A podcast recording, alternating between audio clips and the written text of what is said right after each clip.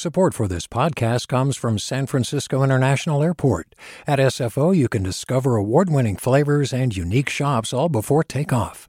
Learn more about what's at SFO at flysfo.com. Hey, it's Avery Trufelman, host of Articles of Interest. And I've got to say, I've been a fan of KQED ever since I was a little kid and I would come out to San Francisco to visit my grandma. It was just what we'd always turn on every time we got in the car, every time we were making dinner and turning on the radio. It was always KQED. And then over the years, I've become a massive fan of KQED podcasts because this is local reporting at its best. These are answers to questions you've always wanted to know, interviews with exciting, unusual voices, necessary journalism, all told with love and care and artistry. And did you know that a majority of KQED's funding actually comes from members? It's just people like you and me supporting the programs they love while also getting access to cool events, behind the scenes footage, and so much more. If you want to sign up and be a part of this amazing community, visit donate.kqed.org slash podcasts to become a member today. That's podcasts with an S. Thank you for listening and thank you for your support. From KQED. Welcome back to Forum. I'm Mina Kim. California and the Biden administration are looking to make access to electric vehicles and green transportation more equitable. LA Times reporter Evan Halper says they can look no further than Huron, a small Central Valley city with a program that just might make it the greenest migrant farmer community in the country. And joining me now is LA Times national reporter LA Evan Halper. Thanks so much for joining us, Evan. Hey, Mina. Good morning. So tell us a little bit about Huron for those of us who haven't been there before.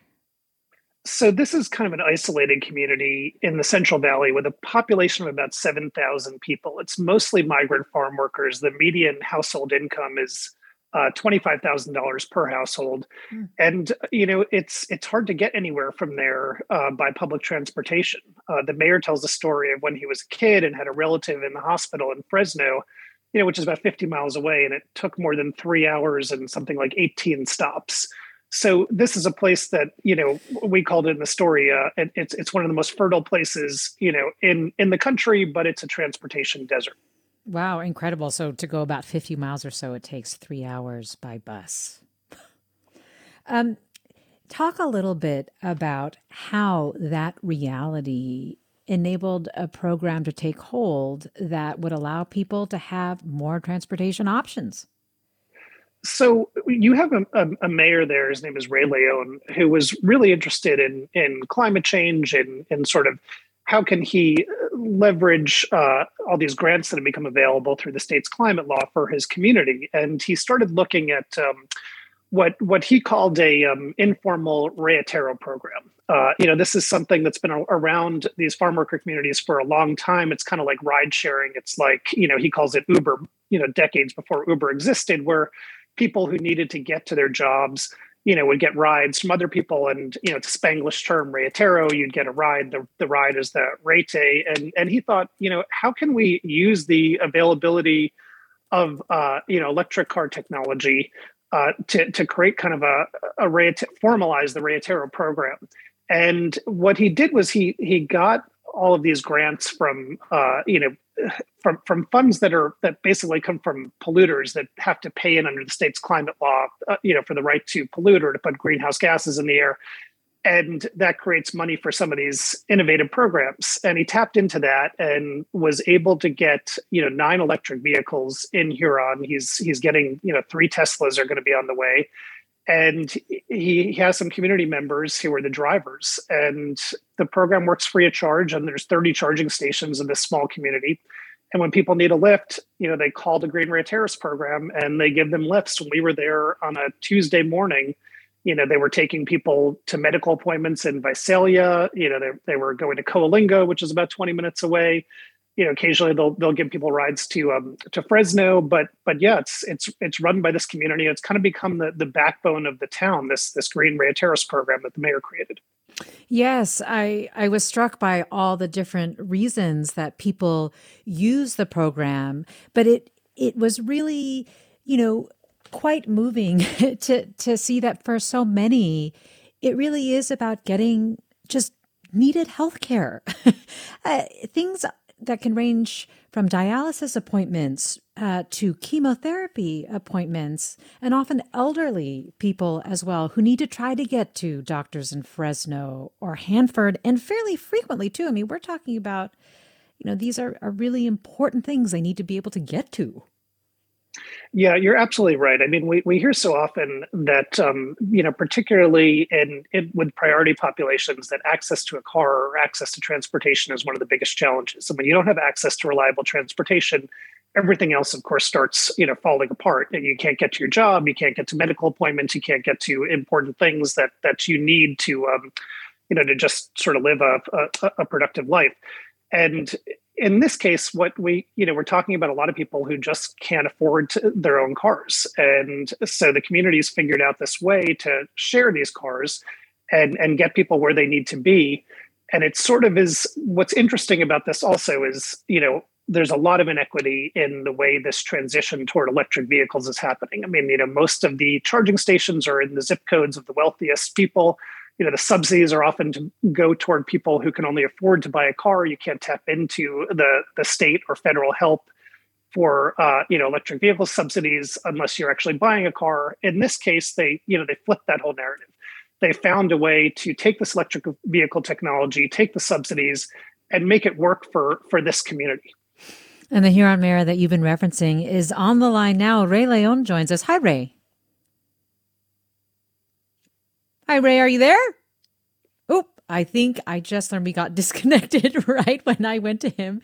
Um, but you were getting at something that I was just about to ask him about, which is why you think it worked, why this program was able to sort of turn that old model of really focusing on the wealthiest communities and the people who can afford these kinds of vehicles for subsidies, why it was able to accomplish that. Because I, I know you spoke with Alvaro Sanchez of the Oakland based Greenlining Institute, who basically said that uh, this program has revolutionized the way that we th- should think about planning for transportation and, empl- and deploying transportation. How?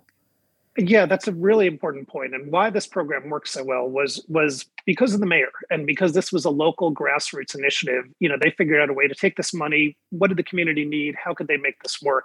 So often in transportation planning what happens is you know there's there's sort of a bureaucracy there's the state you know there's there's regional transportation agencies and they have these programs and they're one size fits all and you know it, it's complicated stuff and they're like this is the way we're doing it and you know this is what we're doing for the community. In this case you know they they just did all kinds of surveys. They really you know they had people involved at the local level who understood what the community needed and how it could work and they went you know instead of from the top down they they made it work from the bottom up. They put a lot of work a lot of you know a lot of time a lot of effort into making that happen. But this is really something the community itself created. And let me see if the mayor's back with us. Ray leon are you with us? Yes uh, good morning. I'm here. Welcome to Forum. Thanks so much for coming on. And I don't know if you just heard that last comment, but I do wonder if you had any sense when you were developing this program that you were, quote, revolutionizing the way that we should think about planning for transportation and deploying transportation. You know, I, I have a great honor in uh, in all revolutionaries. Uh, but uh, I appreciate that that uh, that notion because I think we do gotta, you know, especially in a time as difficult as today, and it's it's it's not been easier even before the pandemic. You know, farmer communities have always been struggling, and uh, the the fact was that uh, the intent wasn't to be revolutionary. The intent was to bridge gaps. The intent was to provide a service to those who deserve it, that have been working hard, toiling in the soil to provide America the food that we need to sustain our our nation. And yeah. uh, you know, my parents are farm workers. My father, a bracero farm worker from uh, '57, and my mother was uh, really I was uh, the raitero for my mother. You know, after she battled cancer, and uh, and and and after that, mm. you still got to keep on going to the doctor quite a bit. And I seen how uh, how the, what the struggle was like. And you know, I have memories from when I was really young, uh, as Evan mentioned in the article you know, traveling three hours, which is uh, to get to Fresno, which is in the car about 45 minutes away. In three hours, you could get to LA from here on. Uh, and the fact that uh, the, the, the system just wasn't set up to do something that was innovative to uh, provide the necessary uh, service to who we now identify as essential workers.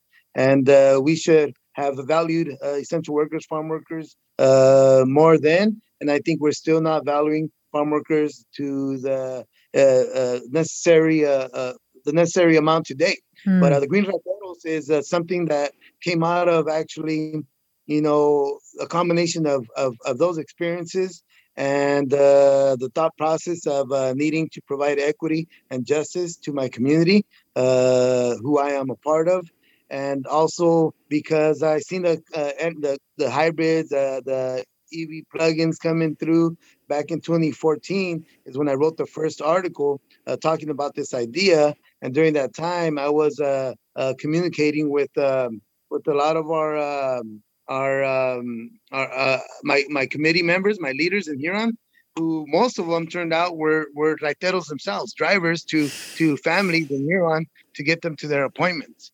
You know, and so um, so so when I approached them with the idea, uh, they loved it and they said, "Let's do it." And uh, so I moved forward, and we were able to get the resources to uh, get it started.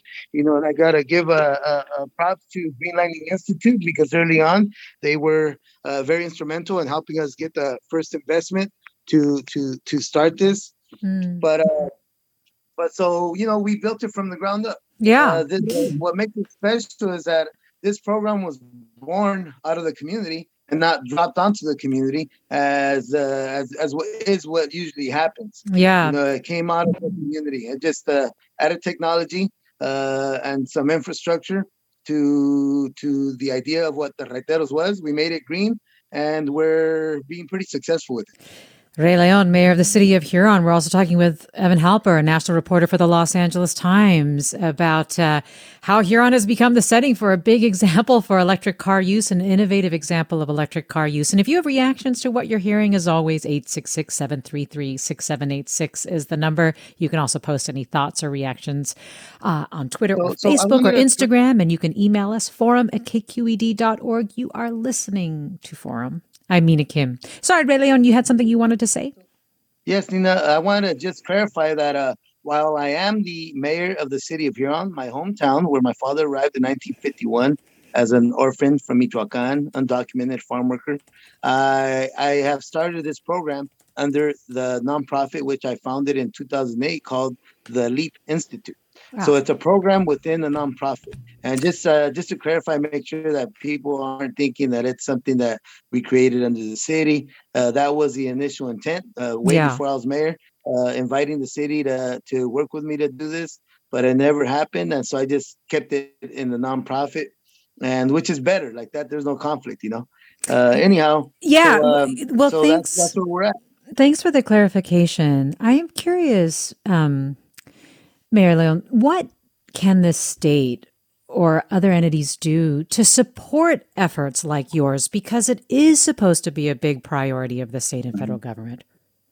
Yeah, and you know, and farm workers are those that are least able to purchase a vehicle, even with all the incentives that are existent and the tax breaks. Uh, the tax break at the federal level is seventy five hundred dollars. A low income family does not uh, uh, reach that amount of uh, taxes owed you know that so that that basically is not applicable. And what exists in incentives is not sufficient. Uh, and i say that because uh, in the beginning i was saying i was talking about the need for uh for before we could use the canoes we need the water in the river uh, a metaphor in terms of we need the infrastructure for charging uh, before we can have the electric vehicles. Right. So I was successful in getting uh, uh 26 electric vehicle chargers level two in my city. Oh wow! Uh, and then there's another four at the elementary school. So total, we have 30 electric vehicle chargers in the city, which makes the city uh, the city in the nation with the most EV chargers per capita. So you could say that we're the greenest farm worker city in the country uh, because of that. And the other thing is that uh, now what I'm noticing is that we got all this infrastructure, but the vehicles aren't here. Why? Because farm workers do not earn the amount to be able to take up the cost that is remaining after the incentives kick in. Uh, we gotta be more intentional, and I think we gotta focus on the those that are being able to provide us, you know, the most essential needs that we have as Americans, aka the farm workers, and help them green up, and then everybody else will follow, right? You know, uh, in Huron, last I checked, there's a there's a website, and it may have changed since, but uh, there was uh, five uh, families that owned uh, uh, plug-in vehicles. that's a, a, community of 7,600, right? And and it, it, should be more. It should be more. at the shop, the, I'm not counting the vehicles we got in our fleet. We got nine vehicles. Hopefully, we're we're going to be bringing on board three more, and then another four before the year is up. But uh, but you know, and thanks to General Motors for loaning us four Bolts and Volkswagen for loaning us one ID4 but uh, all this support is is very very good, mm. and and I think uh, the investment should be in uh in, in organizations like the Leap Institute or programs like Green Raiteros, uh, even the expansion of Green Raiteros. We're talking to uh, uh, uh Riverside uh, County and Monterey County uh, and uh, some other communities, cities uh, to to uh, reinterpret this program. But it's always about really finding out on the ground, ensuring that what what what they really need and want is is what they get. Yeah. And so we don't just drop it on any community. That's not what you do. As an environmental justice leader for many years, you gotta start where the people are, right? And so, uh, so that's, I mean, incentives got to be increased so families could be able to afford these vehicles, you know, and uh, and also, um, you know, supporting uh, Leap Institute, Green Raiteros to be able to expand where we can. Well, Sue writes, Thank you for this program on the mayor of a small town and the successful free electric transportation for people to get to doctor appointments. Please, more programs on solutions and how they did it. And this listener tweets, Love that Ray has lifted our little town and is helping folks where it matters. Justice and equity for campesinos, for gente. I live in Berkeley, but I'm from Huron, Califas. Adelante, Ray. That's Martin for sure. well, Evan Halper, in your reporting, you have found that other places in urban areas, like in San Pedro, for example, um, are trying to implement these things. Um, what have you found is really needed to make these things successful, to, to make them more widespread? You know, it's remarkable how few programs like this there are, considering how far into this transition we're supposed to be. Um, you know, there have been some academics have noted that moving, uh, you know, making electric vehicles accessible to uh, low income populations in, in California is one of the, the, the, most urgent things needed to, for the state to reach its climate goals. Um, so what they're trying in San Pedro and um, in some other urban areas are, are, these kind of car sharing programs where they don't drive you around, but you can actually, uh, you know, there's, there's a charging station that often it's a subsidized housing community uh, where you know you go and you you use an app and you borrow the car and in san pedro you spend you know costs you like three dollars an hour to to use the car.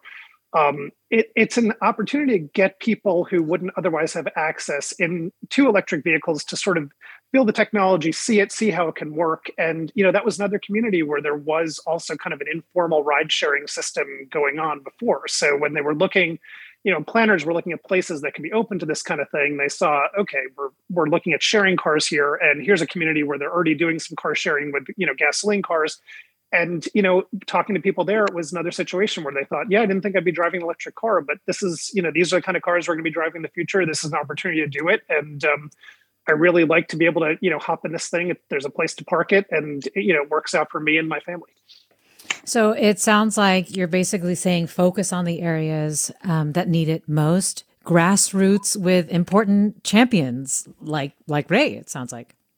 Yeah, there there needs to be, as Ray said before, you know, just dropping something onto a community. You know, we, we've seen time and again that doesn't work. But you know, these are communities that have needs that you know these these vehicles can fill those needs. And when when people when when the people who have the money take the time to understand what the communities need, work with the communities, and and help them tailor the program around their needs uh, you know that that resistance that we worry about a cultural resistance or an economic resistance to these vehicles just goes away when people see okay these can actually really help us you know fit the needs of the community well, Evan, thanks for bringing it to our attention. Evan Halper, national reporter for the Los Angeles Times.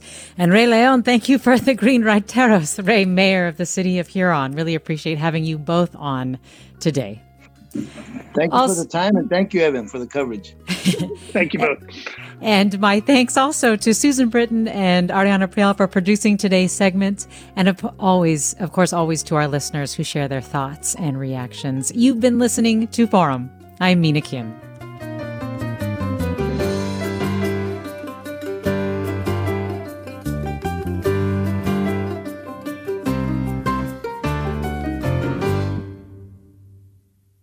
Funds for the production of Forum are provided by the members of KQED Public Radio, the Germanicos Foundation, the Generosity Foundation, and the Heising Simons Foundation. Support for Forum comes from San Francisco Opera. Set 10 years after a school shooting, the critically acclaimed opera Innocence takes us into a complex emotional journey where our understanding of innocence and guilt is constantly upended. Kaija Saariaho's ethereal score collapses the past into the present as a community of survivors grapple with how to move forward. Don't miss the highly anticipated American premiere of Innocence, June 1st through 21st. Learn more at sfopera.com. We've all got those parts of our house where the internet just won't go. Well, if you had wall to wall Wi Fi from Xfinity, you could worry less about dead spots.